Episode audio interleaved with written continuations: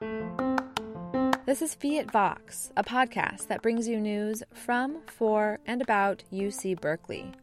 I'm Anne Brice. Toppling tchotchkes and whining dogs were only some of the sounds from last week's 4.4 magnitude earthquake on the Hayward Fault. Underground at UC Berkeley, seismic sensors captured the quake's deep rumble. There are a bunch of them all over campus, but the sensors that captured this quake are in a seismic station in the Byerly Vault, about 140 feet underground in the Berkeley Hills behind the UC Botanical Garden. The earthquake's epicenter was near the Claremont Hotel in Berkeley, about eight miles or so below the Earth's surface. The sound it produced took about two seconds to get to the Byerly Vault. So, what are we actually hearing? An earthquake. Peggy Hellweg and her colleagues at Berkeley's seismological lab monitor the sensors. So, to a certain extent, earthquakes are like thunder. Something happens, and then these sound waves go out. A quick Earthquake 101 lesson. We in the Bay Area are on the edge of two tectonic plates. They're kind of mashed together and they want to break free.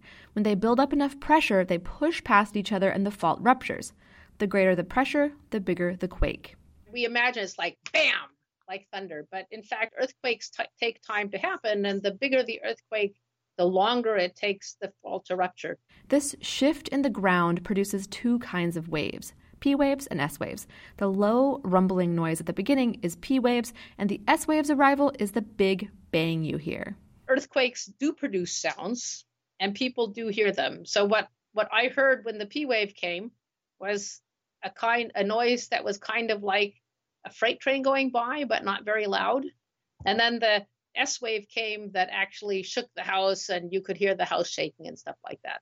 Earthquakes produce sounds we can hear, as well as infrasonic frequencies, which are below the range of human hearing.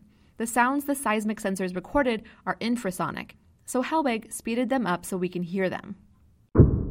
UC Berkeley has been recording earthquakes since the 1880s. The data are collected for several reasons. It provides earthquake information in real time, it allows researchers to use data from the earthquakes to learn more about the structure of the Earth. And the other one is so we can share sound files with people like you. Recording earthquakes on the Hayward Fault has proven easier than predicting when the next big trembler will shake the Bay Area. Hellweg says the reason it's so hard to predict is the same reason we don't know when a rubber band is going to snap. So when you take a rubber band and you stretch it and stretch it, you stretch it a little bit and nothing happens, you keep stretching it at some point, and you never know at which point it's going to happen, the rubber band breaks. Rubber bands, even ones from the exact same bag, all have different breaking points.